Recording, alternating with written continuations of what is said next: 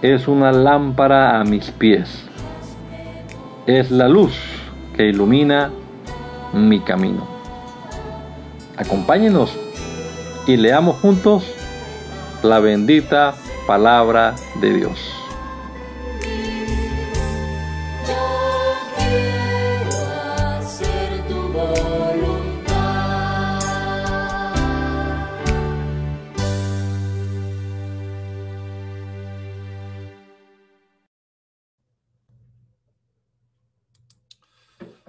Damos gracias, Señor Jesús, en esta hora de la mañana por la oportunidad que nos das, una vez más, de estudiar tu palabra, de leerla, de comenzar este día aquí en tu presencia, Señor.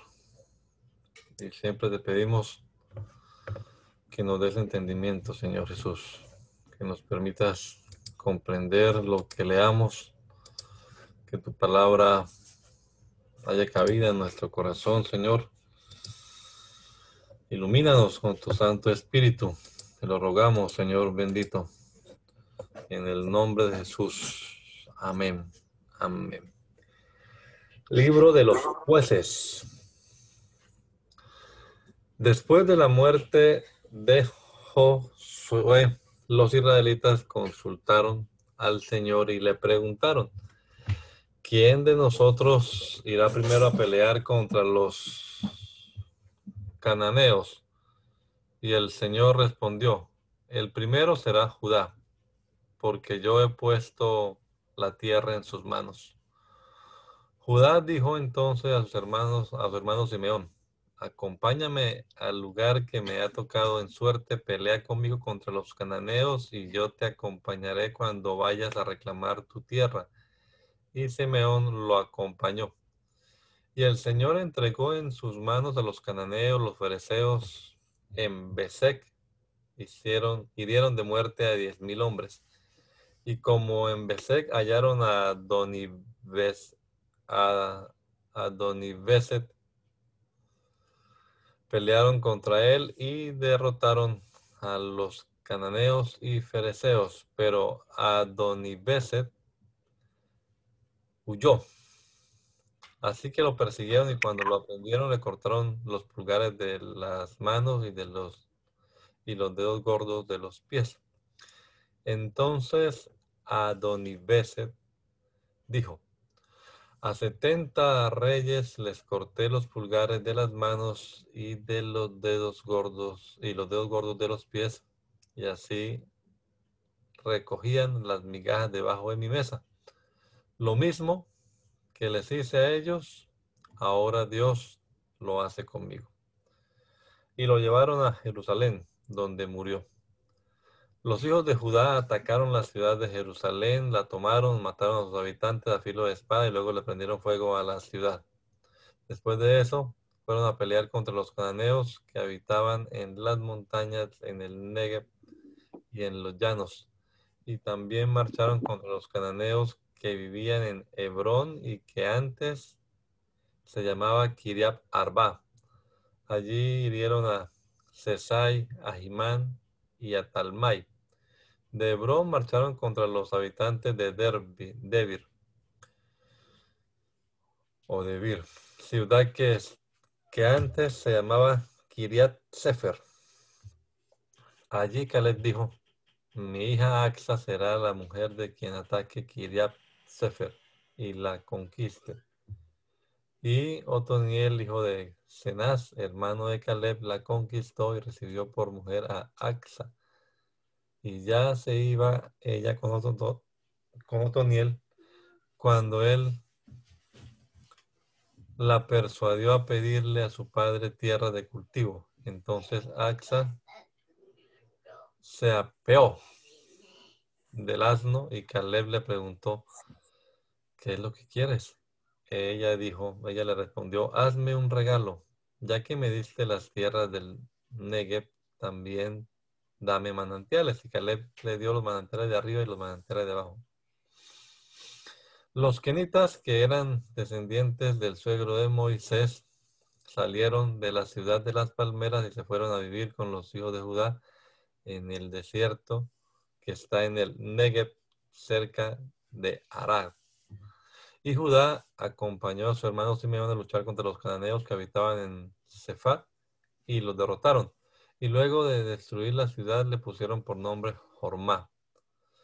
Judá también tomó Gaza, Ascalón, Ecrón con sus territorios. Como el Señor estaba de parte de Judá, este arrojó a los habitantes de las montañas, aunque no logró hacer lo mismo con los habitantes de los llanos porque ellos tenían carro de hierro. Pero Caleb recibió Hebrón, tal como Moisés lo había dicho, y arrojó de allí a los tres hijos de Anac. Sin embargo, los benjamitas no pudieron expulsar a los jebuseos que habitaban en Jerusalén, y estos se quedaron allí conviviendo con los benjaminitas hasta el día de hoy. El Señor también estaba con la tribu de José, que fue y peleó eh, contra Betel, ciudad que antes llamaba Luz. Pusieron espías fuera de la ciudad y cuando los espías vieron a un hombre salir de la ciudad, lo llamaron y le dijeron, dinos cómo entrar a la ciudad y tendremos compasión de ti. Y cuando el hombre les mostró la puerta, entraron y dieron a filo de espada a los moradores, pero el hombre que los ayudó lo dejaron, con, lo dejaron ir con su familia, con toda su familia. Y el hombre se fue a la tierra de los hititas, donde edificó una ciudad que llamó Luz, y así se llama hasta el día de hoy. Manasés tampoco pudo vencer a los habitantes de Bet-Seán, ni a los de Tanak, ni a los de Dor, ni a los habitantes de Ibleam, ni a los de Megiddo y sus aldeas. Así que los cananeos siguieron ocupando sus tierras. Cuando los israelitas se hicieron fuertes, lograron imponerles tributo, pero no los expulsaron.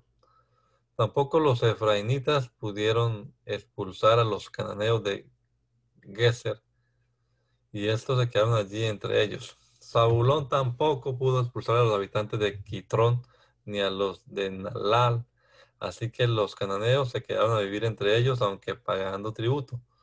Tampoco Aser pudo arrojar a los habitantes de Acon ni a los de Sidón en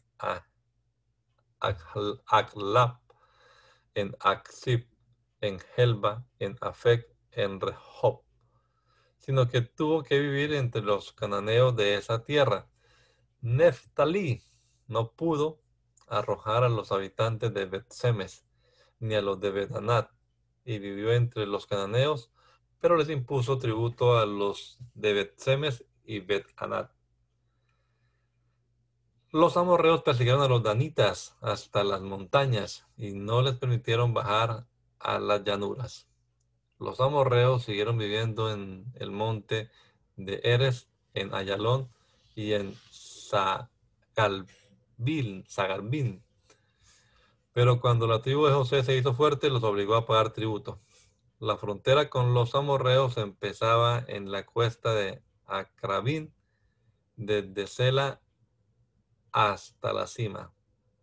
El ángel del Señor fue de Gilgal a Boquín y les dijo a los israelitas, yo los liberé de Egipto y los llevé a la tierra que prometí dar a sus antepasados cuando les dije, nunca anularé mi pacto con ustedes, mientras no hagan pacto con los que habitan en esta tierra. Gente que tiene altares que ustedes deben destruir. Pero ustedes no me hicieron caso. ¿Por qué no lo han hecho? Por lo tanto, escúchenme bien. No voy a expulsar de estas tierras a sus habitantes, sino que ellos serán para ustedes como azotes en los costados y sus dioses los confundirán. Cuando el, ángel del Señor dijo esto a los israelitas, ellos se echaron a llorar con fuerte voz. Por eso a ese lugar lo llamaron Boquín, y allí ofrecieron sacrificios al Señor. Josué despidió al pueblo de Israel y cada uno fue y tomó posesión de su heredad. Y mientras vivió Josué y los ancianos que le sobrevivieron y que habían visto las obras del Señor en favor de Israel, todo el pueblo sirvió al Señor. Y Josué, hijo de Nun, siervo del Señor, murió a la edad de 110 años. La sepultura en Tib, lo sepultaron en Timnat Serach, que era su heredad, en el monte de Efraín, al norte del monte de Gaz. Y murió también toda esa generación y se reunió con sus antepasados. Después de ellos vino otra generación que no conocía al Señor, ni sabía lo que el Señor había hecho por Israel. Los israelitas hicieron lo malo a los ojos del Señor y adoraron a los Baales.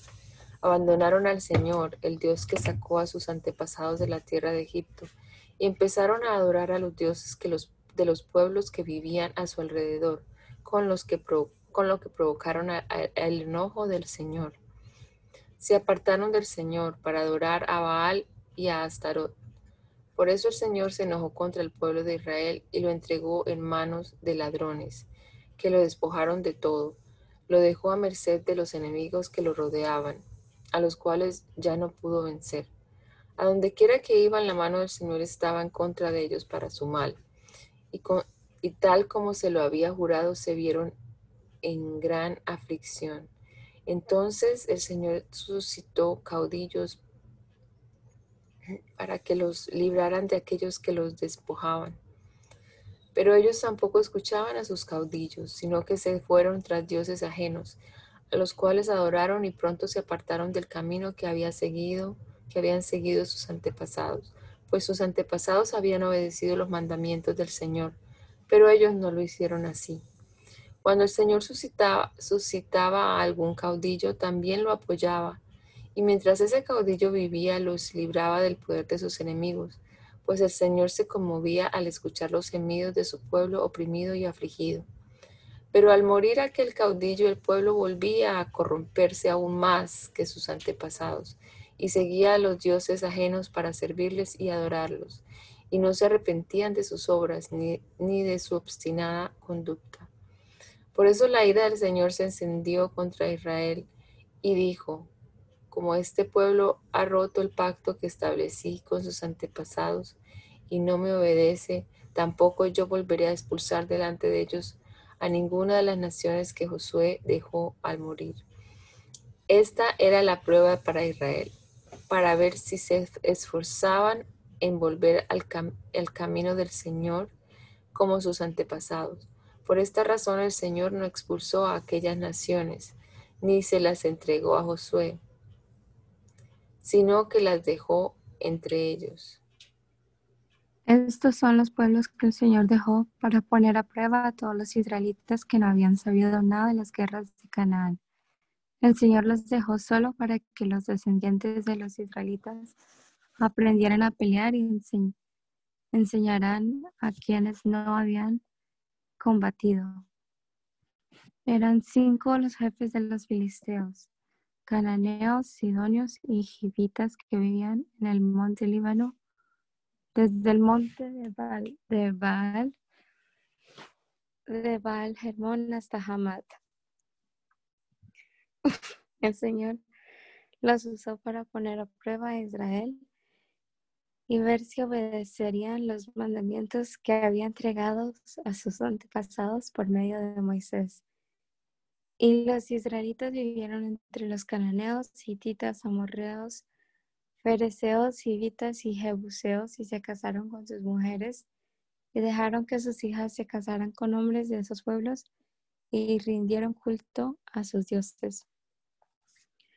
Pero los israelitas hicieron lo malo a los ojos del Señor y se olvidaron de él por adorar a las imágenes de Baal y de Acera eso provocó que la ira del Señor se encendiera contra Israel y los dejó caer en manos de Cusán Rizataim, rey de Mesopotamia, a quien sirvieron durante ocho años. Entonces los israelitas clamaron al Señor y él los oyó y levantó como su libertadora Otoniel, hijo de Cenaz, hermano menor de Caleb. El espíritu del Señor estuvo con él cuando fue caudillo de Israel y salió a pelear contra Cusán Rizataim, rey de Siria, y el Señor le dio la victoria y lo hizo vencer a Cusán Rizataim. Después de esto hubo paz en la tierra durante 40 años y murió Otoniel, hijo de Cenaz. Los israelitas volvieron a hacer lo malo a los ojos del Señor. Y por eso el Señor dejó que Eglón, rey de Moab, los venciera. Fue así como Eglón, rey de Moab, reunió a los amonitas y amalecitas y luchó contra Israel y lo hirió de muerte y tomó la ciudad de las palmeras. Durante 18 años los israelitas sirvieron a Eglón, rey de los moabitas. Pero los israelitas volvieron a pedir ayuda al Señor y él volvió a levantar a otro libertador.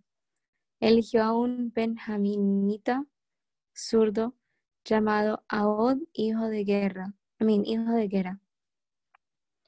Un día los israelitas enviaron un regalo a Eglón, rey de Moab, por medio de Ahod. Este se había hecho un puñal de doble filo que medía como 50 centímetros de largo y se lo ajustó del lado derecho, debajo de su ropa. Cuando llegó ante el rey, que era un hombre robusto, le entregó el regalo. Después de lo cual, Ahod y sus acompañantes se despidieron. Pero al llegar a donde estaban los ídolos de Gilgal, Ahod regresó y le dijo, Su Majestad, tengo algo que decirle en secreto. Sorry. El rey le pidió.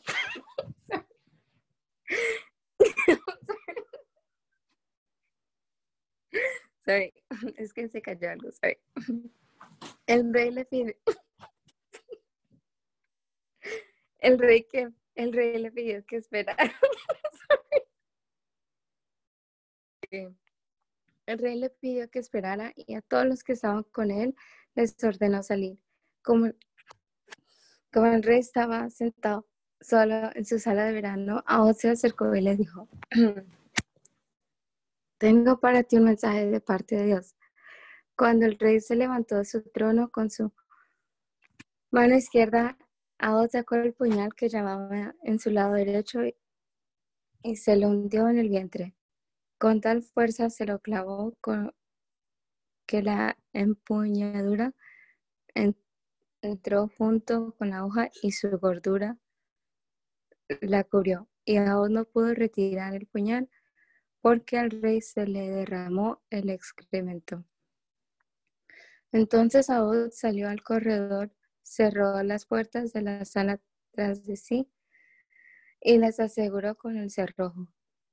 Al salir aún, los siervos del rey fueron a ver al rey, pero al ver que las puertas de la sala estaban cerradas, dijeron, seguramente el rey se está cubriendo los pies en la sala de verano. Pero como pasaba el tiempo y el rey no habría, no sabían qué hacer. Finalmente Tomaron la llave y abrieron, y se encontraron con que su amo estaba tirado en el suelo, ya muerto. Como ellos se entretuvieron tanto tiempo, Aud logró escapar, y luego de pasar más allá de los ídolos, se puso salvo en Serat. Al llegar allá, hizo sonar el cuerno en el monte de Efraín. Y los israelitas descendieron con él del monte. Aod iba al frente de ellos y les dijo, Síganme porque el Señor ha entregado a los moabitas en nuestras manos. Y los israelitas bajaron tras él. Tomaron los vados del Jordán y no permitieron que nadie más lo cruzara. Ese día mataron como a diez moabitas. Y aunque todos eran valientes hombres de guerra, ninguno de ellos escapó con vida. Así fue su llegada a Moab bajo el manto de Israel y la tierra estuvo en paz durante 80 años. Después de Ahud surgió Samgan, hijo de Anad, quien mató a 600 filisteos con una guijada de bueyes y así salvó a Israel. Después de la muerte de Ahud, los israelitas volvieron a hacer lo malo a los ojos del Señor. Por eso el Señor los dejó caer en manos de Jabín, el rey cananeo que reinaba en Hazor. El capitán del ejército enemigo se llamaba Císara y vivía en Jaruset, Goyín. Entonces los israelitas clamaron al Señor para que los librara, pues Jabín tenía 900 carros de hierro y durante 20 años había oprimido cruelmente a los israelitas. En aquel tiempo gobernaba a Israel una profetisa llamada Débora, que era mujer de Lapidot. Débora acostumbraba sentarse bajo una palmera que estaba entre Ramá y Betel en el monte de Efraín. Los israelitas iban a ese lugar conocido como la palmera de Débora para que les hiciera justicia. Un día Débora mandó llamar a Barak, hijo de Abinoán, quien era de sede de Neftalí. Cuando Barak llegó, ella le preguntó, el Señor y Dios de Israel te ha dado una orden, ¿no es verdad? Te ha dicho que, te ha dicho, ve y reúnete a tu gente en el monte Tabor. Toma diez mil hombres de la tribu de Neftalí y de la tribu de Zabulón. Yo voy a hacer que Císara, el capitán del ejército de Javín, vaya al arroyo de Sison con sus carros y su ejército, y allí lo entregaré en tus manos. Y Barak le respondió, Iré si tú vas conmigo. Si no vas conmigo, no iré. Ella le dijo, voy a ir contigo, pero la gloria de la victoria no será tuya, porque el Señor va a poner a Císara en manos de una mujer. Y así Débora se levantó y acompañó a Barak hasta Sedes. Allí Barak reunió a las tribus de Zabulón y Neftalí, que eran diez mil hombres bajo su manto.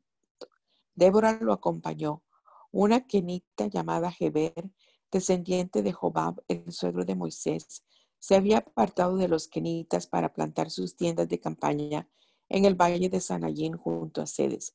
Como Sisora fue informado de que Barak, hijo de Abinoán, había subido al monte Tabor, reunió sus 900 carros de hierro y a todo su ejército que era tan numeroso que se extendía desde Jaroset, Goyín, hasta el arroyo de Sison. Entonces Débora le dijo a Barak, levántate, que hoy el Señor va a poner a Císara en tus manos, pues en verdad el Señor está contigo. Barak bajó entonces del monte Tabor con sus diez mil hombres, y el Señor derrotó delante de Barak a Císara, desbaratando sus carros y pasando a filo de espada a todo su ejército. Al ver esto, Císara bajó de su carro y huyó a pie. Pero Barak persiguió los carros y al ejército hasta Jaroset Goyim y los pasó a filo de espada hasta no dejar a un solo con vida.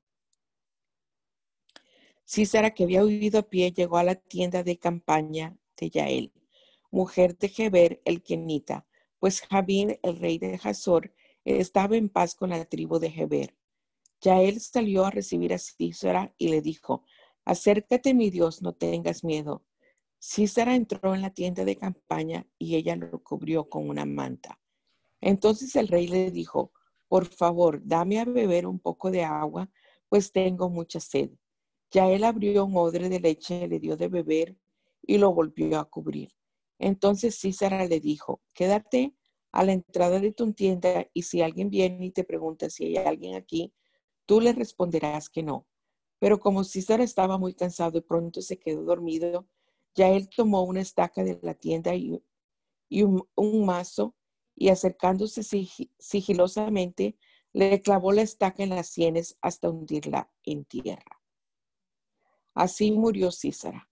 Como Barak iba siguiendo a Císara, cuando ya él lo vio, salió a recibirlo y le dijo, ven, que voy a mostrarte al hombre que, que buscas.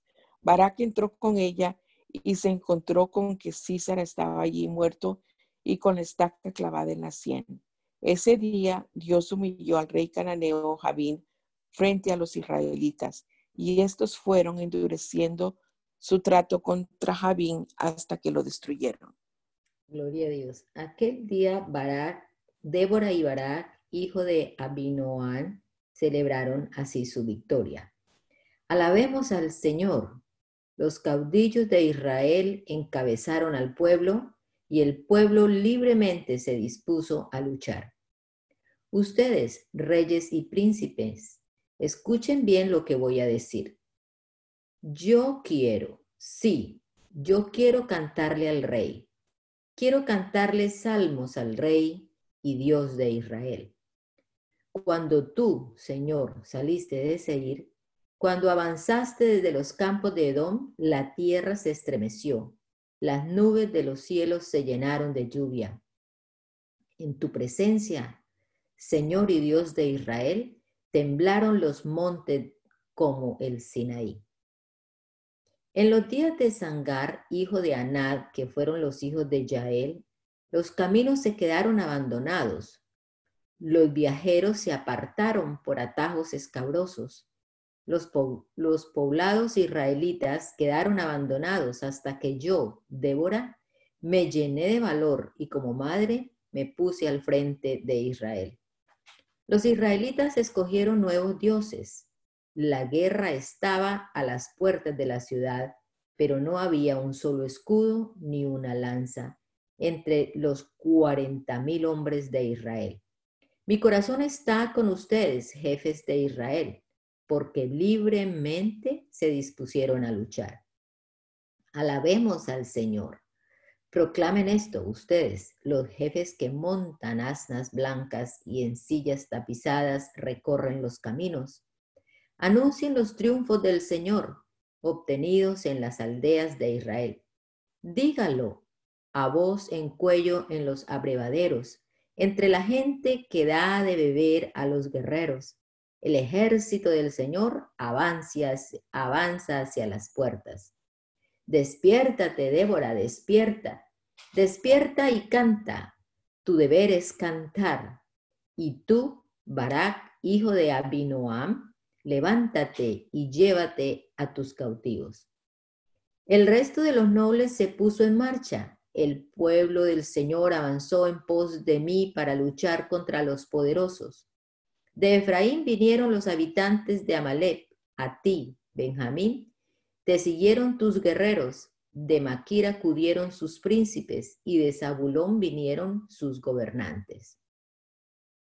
Los caudillos de Isaacar estaban con Débora y bajaron al valle para apoyar a Barak.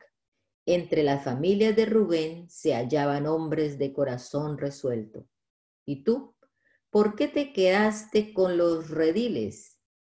Escuchando los balidos del rebaño, si entre las familias de Rubén hay hombres de corazón resuelto. Galaad se quedó al otro lado del Jordán y Dan se mantuvo al lado de las naves. Aser se quedó tranquilo en la playa y no se apartó de sus puertos, pero el ejército de Zabulón y Neftalí arriesgó su vida luchando en los altos montes. Fueron muchos los reyes que vinieron a pelear. A Tanaj, junto a las aguas de Megiddo, vinieron y pelearon los reyes de Canaán, pero no lograron llevarse ningún tesoro. Desde los cielos pelearon las estrellas, desde sus órbitas pelearon contra Císara. Se los llevó el caudaloso torrente, sí, el antiguo torrente Sison los arrastró. Alma mía, sigue adelante con poder. Resonaron entonces los cascos de los corceles que golpeaban el suelo a galope tendido. Y el ángel del Señor exclamó, maldigan a Meroz, sí, maldíganlo. Maldigan con dureza a sus habitantes por no acudir al llamado del Señor ni acudir en ayuda de sus valientes. Bendita sea sobre todas las mujeres Yael, la mujer de Heber, el Kenita, Bendita sea en su casa sobre todas las mujeres. Císara pidió agua y ella le dio leche, le dio crema en tazón de nobles. Con una mano tomó la estaca y con la otra el mazo de trabajo y golpeó a Císara en la cabeza. De un golpe le atravesó las sienes. Císara cayó encorvado y quedó tendido. Cayó fulminado a los pies de Yael. Allí donde se encorvó, allí se quedó. La madre de Císara se asomaba a la ventana. Su voz podía escucharse entre las celosías. ¿Por qué tarda tanto el carro de mi hijo? ¿Por qué se oyen las ruedas? ¿Por qué no se oyen las ruedas de sus carros? Con mucho tacto, sus damas respondían, y aún ella trataba de convencerse. Seguramente estarán repartiéndose el botín, una o dos doncellas para cada soldado, para Císara, las vestiduras bordadas de colores, para los jefes de los que, tomará, que tomaron el botín, las telas bordadas por ambos lados. Así perezcan, Señor, todos tus enemigos, y que los que te aman irradien luz como el sol cuando sale en todo su esplendor. Después de esto, hubo paz en la tierra durante 40 años. Los israelitas hicieron lo malo a los ojos del Señor y durante siete años el Señor los dejó caer en manos de Madián. Los madianitas oprimieron con tanta crueldad a los israelitas que ellos hicieron cuevas y refugios en los montes y en lugares inaccesibles. Y es que después de que los israelitas habían sembrado, venían los madianitas y los amalecitas y los que habitaban al oriente y los atacaban. Acampaban cerca de ellos y destruían hasta Gaza los frutos de la tierra y no les dejaba y no les dejaban a los israelitas nada para comer, ni ovejas, ni bueyes, ni asnos. Venían en grandes multitudes, como si fueran una plaga de langostas, y, y acampaban con sus ganados y camellos y desbastaban la tierra. Por culpa de los madianitas, los israelitas se habían empobrecido demasiado, así que clamaron al Señor por todo el mal que les causaban los madianitas ante su clamor, el Señor les envió un profeta que les dijo, así dice el Señor, el Dios de Israel. Yo los saqué de Egipto donde eran esclavos. Yo los libré del poder de los egipcios y de cuánto los afligían. A todos ellos los arrojé lejos de ustedes y a ustedes les di su tierra. Yo les confirmé que soy el Señor su Dios, así que no tengo miedo de los dioses de los amorreos que todavía están entre ustedes, pero ninguno me obedeció. Entonces el ángel del Señor vino a Ofra y se sentó debajo de una encina que era propiedad de Joás el Abieserita. En ese momento Gedeón, el hijo de Joás, estaba en el lagar, sacudiendo el trigo para esconderlo de los madianitas. Y el ángel del Señor se le apareció y le dijo, el Señor está contigo porque eres un hombre valiente y aguerrido. Y Gedeón le respondió, Señor mío, si el Señor está con nosotros, ¿cómo es que nos ha sobrevenido todo este mal? ¿Dónde están las maravillas que nuestros padres nos contaron cuando nos decían que el Señor los había sacado de Egipto? Pero ahora resulta que el Señor nos ha desamparado y que nos ha entregado en manos de los madianitas.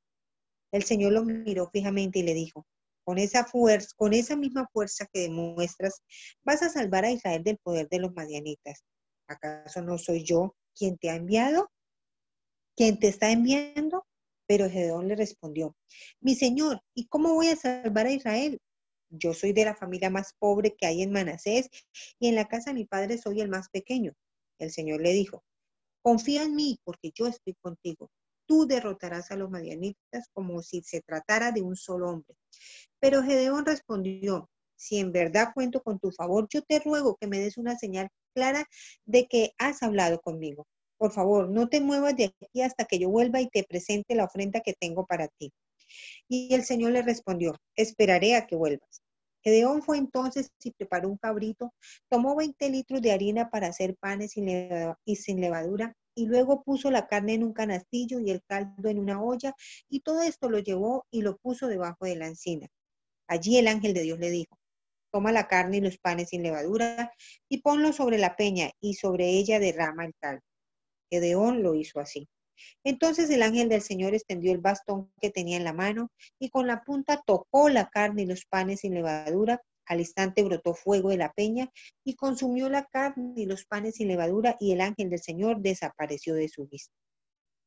Gedeón comprendió que había visto al ángel del Señor y exclamó, ay, mi Señor y Dios, que he visto a tu ángel cara a cara. Pero el Señor le dijo, la paz sea contigo, no tengas miedo, que no vas a morir. Allí Gedeón edificó un altar al Señor y lo llamó El Señor es la paz. Y hasta el día de hoy este altar puede verse en Ofra de los abieseritas. En esa, esa misma noche el Señor le dijo a Gedeón, ve y toma el toro de siete años, es decir, el segundo del de tu padre, Luego derriba el altar que tu padre levantó en honor de Baal y derriba también la imagen de acera que está de acera que está junto al altar. Luego, en un lugar conveniente en la cumbre de, ese, de este peñasco, edifica un altar al Señor tu Dios, y cuando hayas tomado el segundo toro con la madera de la imagen de Aserá que derribaste, me lo ofrecerás como holocausto. Gedeón llamó entonces a diez de sus siervos y cumplió con lo, con lo que el Señor le había ordenado. Pero lo hizo de noche, pues temía hacerlo día porque lo podía ver la familia de su padre y la gente de la ciudad. A la mañana siguiente, cuando todos se levantaron, vieron que el altar de Baal había sido derribado, que la imagen de Aserá que estaba a su lado había sido destrozada y que el segundo toro había sido ofrecido en el holocausto sobre el nuevo altar. Y unos a otros se preguntaban, ¿quién podía haberlo hecho? Luego de investigar, supieron que lo había hecho Gedeón, el hijo de Joás. Entonces fueron a ver a Joás y le dijeron, entréganos a tu hijo para matarlo porque derribó el altar de Baal y destrozó la imagen de Aserá que estaba a su lado. Y Joás les respondió, ¿quieren luchar en favor, en favor de Baal y defender su causa? El que, el que esté a su favor, que muera esta mañana. Si en verdad Baal es un Dios, déjenlo que luche él mismo contra quien derribó su altar. Ese día Gedeón fue llamado Jerubal, es decir, que luche con Baal contra él, porque había derribado su altar. Mientras tanto, los madianitas, los amalecitas y los del oriente se aliaron y luego de cruzar el río acamparon en el valle de Jezreel. Entonces el Espíritu del Señor vino sobre Gedeón y cuando éste hizo sonar el cuerno, los abieseritas se le unieron. Además, Gedeón envió mensajeros a las tribus de Manasés, Aser, Zabulón y Neftalí, y ellas también se le unieron y salieron a su encuentro. Entonces Gedeón le dijo a Dios, si vas a salvar a Israel por medio de mí, como lo has prometido, déjame poner en la era un vellón de lana. Si al amanecer hay rocío sobre el vellón, pero a su alrededor el suelo está seco, con esto entenderé que tú salvarás a Israel por medio de mí, como lo has prometido. Y así sucedió. Cuando Gedeón se levantó, exprimió el vellón y con el rocío que sacó, llenó un tazón de agua. Pero Gedeón volvió a decirle al Señor, no te enojes conmigo, Señor, si insisto, pero quiero hacer otra prueba con el vellón. Te ruego que esta vez solo el vellón quede seco y que alrededor de él haya rocío en el suelo. Y esa misma noche Dios lo hizo así. Solo el vellón quedó seco y sobre el suelo había rocío.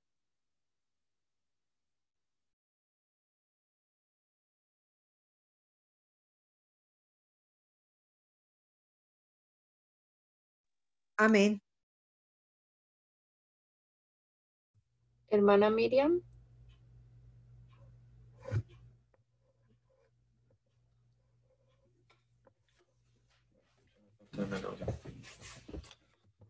Bien. Gedeón, también llamado Jerubal, se levantó muy de mañana y junto con toda su gente acampó cerca del manantial de Jarot. El campamento de los mayanitas estaba al norte, en el valle, más allá del collado de More. El Señor le dijo a Gedeón, es mucha la gente que viene contigo. No quiero que vayan a sentirse orgullosos cuando derroten a los mayanitas y se pongan en mi contra y digan que se salvaron por su propia fuerza. Así que habla fuerte para que el pueblo escuche y diles que quien tenga miedo que se levante y regrese a su casa. Y desde el monte de Galaad se regresaron 22 mil hombres y solo se quedaron 10 mil. Pero el Señor volvió a decir, todavía es mucha gente, llévalos al río para que allí los pongas a prueba. Si yo te digo, este puede acompañarte, irá contigo, pero si te digo, este no te acompañará, entonces no irá contigo. Gedeón llevó entonces a su gente al río y allí el Señor le dijo, pon aparte a todo aquel que beba agua con los, como los perros, es decir, lamiéndola. Y aparta también a todo el que se arrodille para beber. Los que se llevaron el agua a la boca con la mano y la lamieron fueron 300 hombres. El resto de la gente se arrodilló para beber. Entonces el Señor le dijo a Gedeón, con estos 300 hombres que lamieron el agua los voy a salvar. Entregaré a los madianitas en tus manos, el resto de la gente puede volverse a su casa. Se prepararon provisiones y trompetas para la gente y, los, y a los demás Gedeón los envió a regreso a su casa solo retuvo a los 300 hombres. El campamento de Madián estaba en el valle. Y aquella noche el Señor le dijo a Gedeón, levántate y ataca al campamento Madianita porque yo los he entregado en tus manos. Si tienes miedo de ir, que te acompañe Fura, tu criado. En cuanto oigas lo que dicen los mayanitas, ármate de valor y atácalos. Acompañado de Fura, su criado, Gedeón llegó hasta los puestos avanzados de la gente armada que estaba en el campamento. Los mayanitas, los amalecitas y los hijos del oriente se habían extendido por el valle como una plaga de langostas. Sus camellos eran tantos como la arena del mar. Cuando Gedeón llegó al campamento, un hombre le contaba a su compañero lo que había soñado. Le decía, tuve un sueño en el que veía que un pan de cebada venía rodando hasta el campamento de Madián y cuando llegó golpeó tan fuerte la tienda de campaña que la derribó. Y su compañero le respondió, esto no es sino la espada de Gedeón, hijo de Joás, el israelita.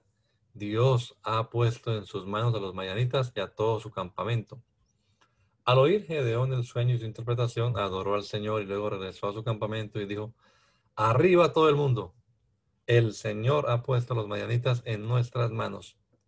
Dividió entonces los trescientos hombres en tres grupos y a cada uno le dio una trompeta y un cántaro vacío y una tea encendida para ponerla dentro del cántaro. Y les dijo, mírenme y hagan lo que voy a hacer cuando llegue al extremo del campamento.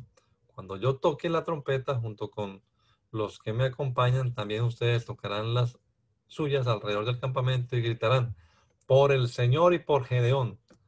Gedeón y los cien hombres que iban con él llegaron al extremo del campamento en el momento en que ocurría el cambio de centinela de la primera guardia de la medianoche. Y en ese momento tocaron las trompetas y quebraron los cántaros. Los tres grupos hicieron lo mismo, tocaron sus trompetas y quebraron los cántaros y con la mano izquierda tocaron, tomaron las teas y con la derecha las trompetas mientras gritaban, por la espada del Señor y de Gedeón.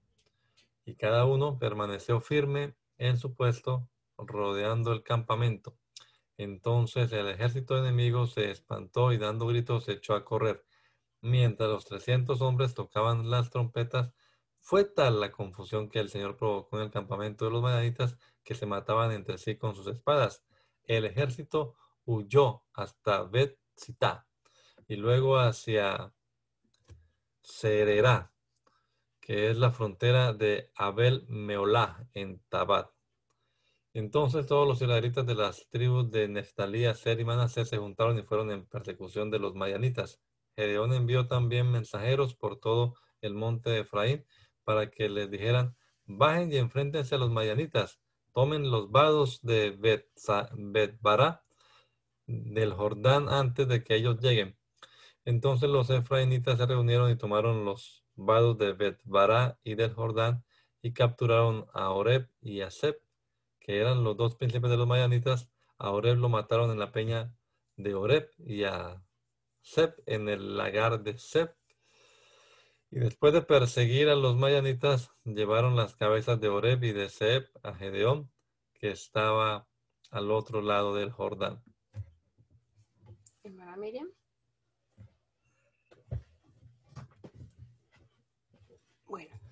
Las familias de la tribu de Efraín hablaron con Gedeón y, duramente le reprocharon.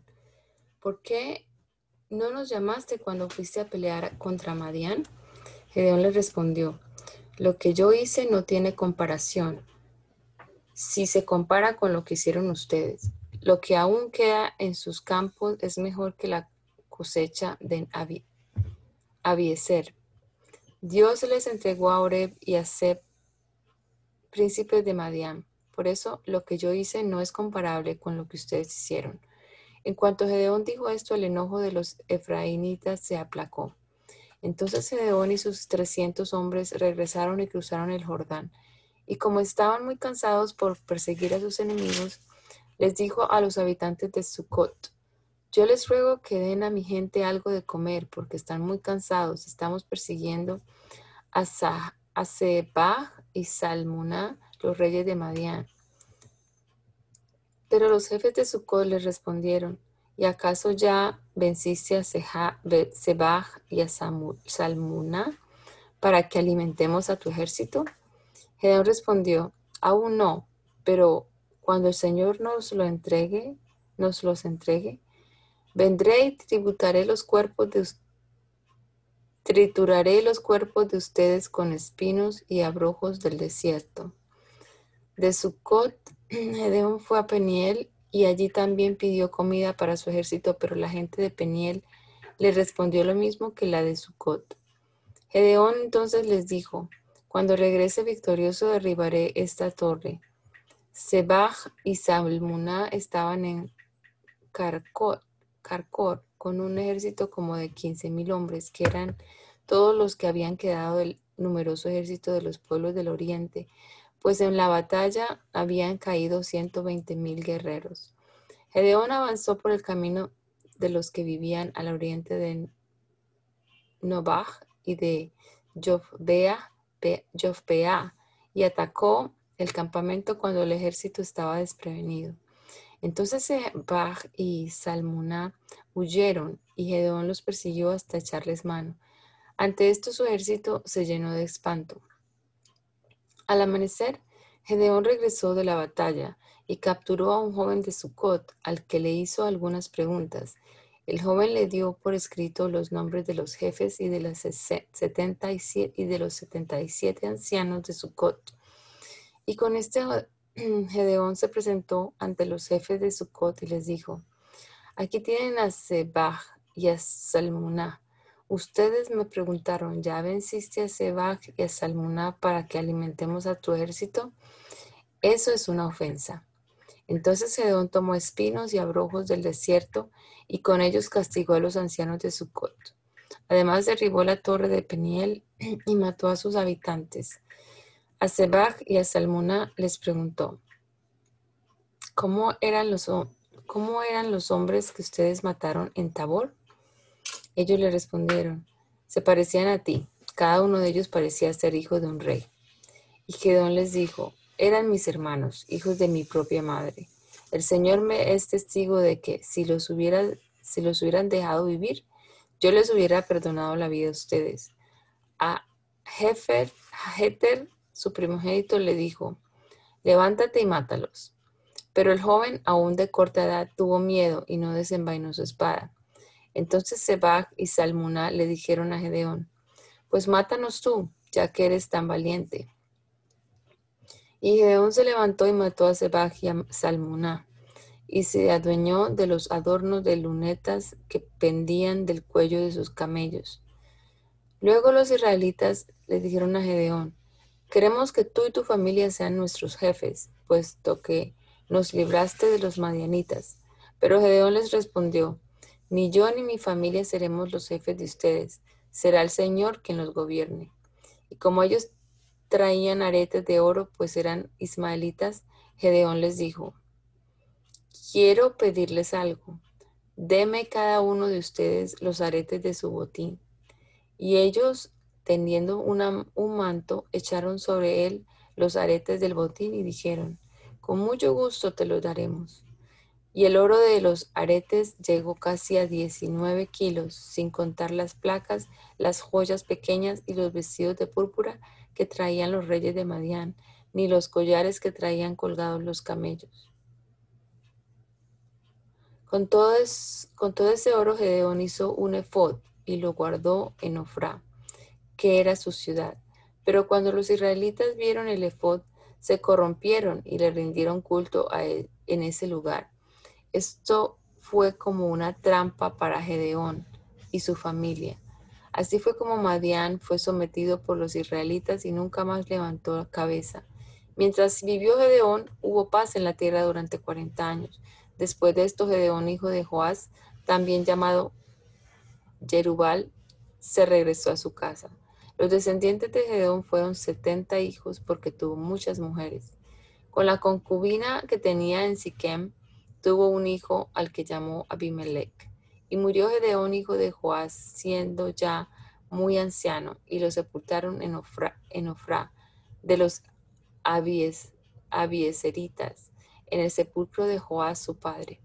Pero a la muerte de Gedeón los israelitas volvieron a corromperse y adoraron a Baal Berit se olvidaron del Señor su Dios, que los había librado de todos los enemigos que los rodeaban, y tampoco se mostraron agradecidos con la tribu de Gedeón, es decir, Jerubal, a pesar de todo el bien que éste había hecho a Israel.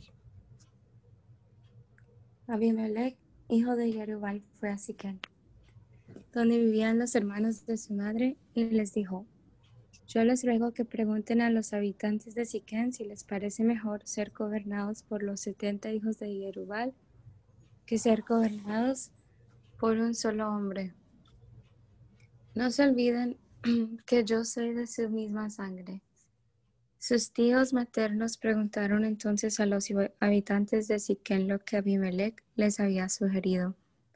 Y a ellos les pareció bien la idea de Abimelech, pues dijeron, es pariente nuestro. También le dieron setenta monedas de plata al templo de Baalberit y con ese dinero Abimelech contrató unos mercenarios y vagabundos para que anduvieran con él. Luego se dirigió a Ofra, a la casa de su padre, y sobre una misma piedra mató a sus setenta hermanos, hijos de Jerubal. Pero Yotán, el hermano menor, se escondió y logró escapar. Después de esto, los habitantes de Siquén y de Milo se reunieron cerca de la llanura del pilar de Siquén y eligieron a Abimelech como su rey. Y cuando Yotán lo supo, subió a la cumbre del monte de a la cumbre del monte Gerizim y a grito abierto les dijo, varones de Siquén, escuchen lo que voy a decirles y pongo a Dios como testigo. Cierta vez los árboles quisieron elegir un rey que los gobernara y dijeron al olivo, queremos que seas nuestro rey. Pero el olivo respondió, ¿quieren que deje de producir mi aceite con el que se honra a Dios y a los hombres para hacerme grande entre los árboles? Entonces los árboles fueron a hablar con la higuera y le dijeron, ven y reina sobre nosotros. Pero la higuera les respondió, ¿y debo abandonar la dulzura de mis frutos para ir y hacerme grande entre los árboles? Los árboles siguieron insistiendo y llamaron a la vid y le dijeron, ven tú, entonces y reina sobre nosotros. Pero la vid les respondió, y voy a dejar de producir mi vino, que es la alegría de Dios y de los hombres, solo para hacerme grande entre los árboles. Al final, todos los árboles le dijeron a la zarza, anímate y ven a reinar sobre nosotros. Pero la zarza respondió, si en verdad quieren que yo reine sobre ustedes, vengan y busquen refugio bajo mi sombra. Pero si no me obedecen, saldrá fuego de mí y quemará los cedros del Líbano. Ahora bien, ¿creen ustedes haber hecho bien al nombrar a Abimelech como rey? ¿Han sido honestos y agradecidos con la familia de, de Yerubal, que tanto hizo por ustedes? Mi padre luchó a favor de ustedes y se jugó la vida para librarlos de los madianitas. Ustedes, en cambio, se han puesto en contra de su casa y han matado a sus setenta hijos varones contra una piedra, solo para nombrar rey a Abimelech, ese hijo de la criada de mi padre, al que, al que han puesto sobre los habitantes de Siquén y solo porque es su pariente. Si creen que hoy han actuado correctamente con Yerubal, Yerubal y su casa, alégrense con Abimelech y que él se alegre de ser su rey. Pero si no, que la ira de Abimelech consuma a los de Siquén y a los de Milo, y que la ira de los de Siquén y los de Milo consuma a Abimelech. Dicho esto, Yotán huyó y se fue a ver y allí se quedó a vivir por miedo a su hermano Abimelech. Abimelech se impuso sobre Israel durante tres años, pero Dios hizo que brotara un sentimiento de inconformidad entre Abimelech y los hombres de Siquén, y estos se pusieron en su contra. Así, Abimelech cargó con la culpa de haber matado a los setenta hijos de Jerubal, junto con los de Siquén que lo ayudaron a matarlos. Los habitantes de Siquén Tenían hombres en las cumbres de los montes, los cuales asaltaban a todos los que pasaban por el camino. Esto Abimelech llegó a saberlo. Gaal, hijo de Ebed, fue con sus hermanos a vivir a Siquén y se ganó la confianza de los jefes de Siquén. Salieron al campo, vendimiaron sus viñedos, pisaron la uva e hicieron fiesta. Luego entraron en el templo de sus dioses y allí comieron y bebieron y maldijeron a Abimelech. Entonces Gaal, hijo de Ebed, dijo, ¿y quién es Abimelech? ¿Y qué tan importante es Siquén? Para que seamos sus sirvientes. ¿Acaso no es hijo de Jerubal? ¿Y acaso no es Sebul su ayudante? Sirvan si quieren a los varones de Hamor, el padre de Siquén. Pero, ¿por qué vamos a servir a Abimelech? Como quisiera que este pueblo estuviera bajo mi mando. Si así fuera, yo me lanzaría contra Abimelech y le diría, reúne a tus ejércitos y vete de aquí. Cuando Zebul, que era el gobernador de la ciudad, oyó lo que dijo Gaal, hijo de Ben, se llenó de ira, y en secreto envió mensajeros a Abimelech para decirle, Gaal, hijo de Ben, y sus hermanos están en Siquén, han venido a sublevar, sublevar a la ciudad contra ti. Aprovecha la noche y con los hombres que te siguen, prepara emboscadas en el campo muy de mañana al salir el sol, ataca la ciudad, y cuando Gaal y los suyos salgan a pelear contra ti, haz con él lo que creas más conveniente. Abimelech se preparó durante la noche, y con el pueblo que lo seguía, emboscó a Siquén con cuatro compañías. Cuando Gaal, hijo de Bet, salió y se puso a la entrada de la ciudad, Abimelech y su gente salieron de su escondite. Al ver Gaal, tanta gente le dijo a Zebul, mira cuánta gente baja de los montes. Y Zebul le respondió, tu imaginación te hace ver hombres, pero solo son las sombras de los montes. Gaal le volvió a decir, mira toda esa gente que sale como del medio de la tierra, y por el camino de la encina de los adivinos viene otra tropa. Pero Zebul le respondió, ¿y dónde quedó lo que nos decías de que Abimelech no era nadie para que fuéramos sus sirvientes? ¿No es ese el pueblo que tanto despreciabas? Sal pues y pelea contra él. Entonces Gaal salió al frente de los hombres de Siquén y se enfrentó a Abimelech. Pero Abimelech lo persiguió y lo hizo huir, y muchos hombres cayeron heridos de muerte a la entrada de la ciudad. Y Abimelech se quedó en Aruma mientras Zebul arrojaba de Siquén a Gaal y a sus hermanos. Al día siguiente, Abimelech supo que el pueblo había salido al campo. Entonces tomó su gente, la repartió en tres compañías y puso emboscadas en el campo. Y cuando vio que el pueblo salía de la ciudad, lo atacó con violencia.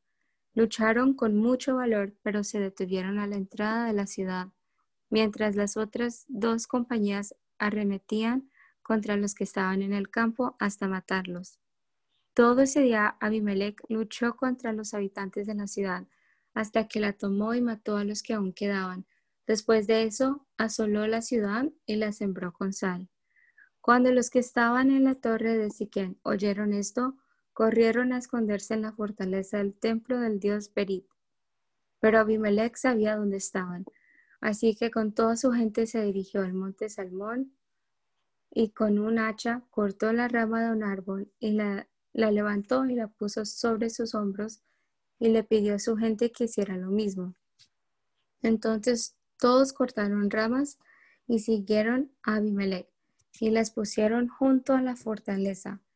Luego les prendieron fuego y la fortaleza ardió y los que estaban en la torre de Siquén, que eran como mil hombres y mujeres, murieron quemados. Oh Después de eso, Abimelech se fue a la ciudad de Tebes y la sitió y la tomó. En el centro de la ciudad había una torre fortificada en la que se escondieron los hombres, las mujeres y todos los jefes de la ciudad. Se subieron al techo de la torre y cerraron, cerraron las puertas. Abimelech fue y atacó la torre y al llegar a la puerta quiso prenderle fuego. Pero una mujer dejó caer sobre la cabeza de Abimelech parte de una rueda de molino y lo descalabró. Cuando Abimelech se sintió perdido, llamó a su escudero y le dijo, mátame con tu espada, que no se diga que una mujer me mató. ¡Wow! Y su escudero le clavó la espada y murió. Cuando los israelitas vieron que Abimelech estaba muerto, cada uno regresó a su casa. Así castigó Dios a Abimelech por el mal que le hizo a la casa de su padre al matar a sus setenta hermanos.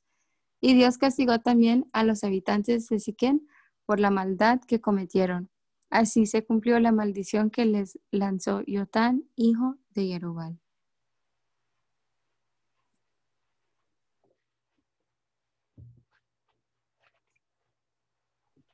La hermana Miriam va a leer. ¿O leo Bueno. yo o terminamos? Yo creo que puede leer este capítulo cortico y terminamos. Ok. Después de Abimelech se levantó Tola para liberar a Israel. Tola era hijo de Fua y nieto de Dodo, de la tribu de Isaacar, y vivía en Samir en los montes de Efraín. Y Tola gobernó a Israel durante 23 años, y al morir fue sepultado en Samir.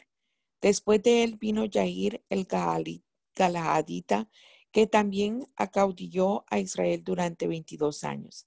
Yair tuvo 30 hijos y cada uno de ellos tenía su propio asno. Tenía también 30 ciudades conocidas como las ciudades de Yair, las cuales hasta el día de hoy están en la tierra de Gal- Galaad. Al morir Yair fue sepultado en Camón. Pero los israelitas volvieron a hacer lo malo a los ojos del Señor, pues se volvieron a la idolatría y sirvieron a Baal y a Astarot y a los dioses de Siria, Sidón, Moab, Amón y Filistea, y se olvidaron de servir al Señor. Y el Señor se enojó mucho contra Israel y lo dejó caer en mano de los filisteos y de los amonitas, que durante 18 años oprimieron y quebrantaron a los israelitas que vivían en Galaad, entre los amorreos al otro lado del Jordán. Además, los amonitas cruzaron el Jordán para hacerle la guerra a Judá y a Benjamín, descendientes de Efraín, y otra vez Israel sufrió con gran opresión. Entonces los israelitas clamaron al Señor y le dijeron, reconocemos que te hemos ofendido y que nos hemos apartado de ti, que eres nuestro Dios por servir a los Baales. Y el Señor les respondió, ¿no es verdad que ustedes han sido oprimidos por los egipcios, los amorreos, los amonitas, los filisteos, los sidionos, los amalecitas y los maoni- maonitas? Pero que cuando han clamado a mí yo los he librado de ellos, pero ustedes me han abandonado por ir a servir a otros dioses, por eso no volveré a salvarlos. Vayan y pidan la ayuda de esos dioses que han elegido, que sean ellos quienes los libren de todas sus aflicciones. Y los israelitas le respondieron, sí, Señor, reconocemos que te hemos ofendido, haz con nosotros lo que te parezca mejor. Solo te rogamos que nos salves esta vez. Y los israelitas desecharon todos los dioses ajenos que tenían y sirvieron al Señor, a quien le dolió ver la aflicción de Israel. Pero los amonitas se juntaron y acamparon en Galaad. Los israelitas, por su parte, acamparon en Mizpa. Los jefes israelitas y los de Galaad acordaron que el que abriera la- las hos- hostilidades contra los amonitas serían el caudillo de todos los habitantes de Galaad. Bendito Señor Jesús, te damos gracias, Padre bueno, Dios poderoso. Muchas gracias por tu palabra, Señor, por este privilegio que tú nos das hoy, Señor Jesús, de poder escudriñarla, Señor Jesucristo. Gracias, Señor, por este sentir de cada uno de mis hermanos y hermanas estar aquí presentes, bendito Dios. Te pedimos, Señor, que tú nos des sabiduría, Señor, para entenderla, mi Señor Jesucristo. Gracias porque cada día nos enseñas más y más, Señor Jesús. Gracias, mi Dios bondadoso, por este nuevo amanecer, otra bendita misericordia que tú extiendes hacia nosotros. Muchas gracias por cada hermana. Gracias, Señor Jesús. Estamos inmensamente agradecidos contigo, Señor. Es un privilegio, es un honor estar leyendo a esta hora de la mañana tu palabra, Señor Jesucristo, la cual es, es viva y eficaz, Señor Jesús, la cual nos instruye, Señor Jesucristo. Muchas gracias, mi Dios bondadoso. En esta hora, Señor, te rogamos por cada uno de nosotros, Señor, que seas tú guardando y nuestro día, Señor Jesucristo, nuestro salir y nuestro entrar, bendito Dios, guarda nuestras familias. En tu santo nombre, Señor Jesús, te lo pedimos. Amén y amén.